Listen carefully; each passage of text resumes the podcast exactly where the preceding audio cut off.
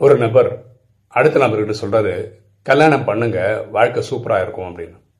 நான் அவர் கேட்குறேன் யார் வாழ்க்கைன்னு?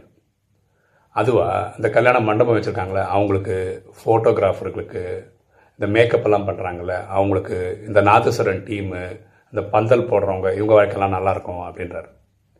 பாருங்களேன் கல்யாணம் பண்ணிக்கிற அந்த தம்பதிகள் வாழ்க்கையும் நல்லா இருக்கும். எப்பன்னா அவங்களுக்குள்ள நல்ல ஒரு புரிதல் இருக்கும்போது விட்டு கொடுத்து வாழும்போது. எண்ணம் போல் வாழ்வு.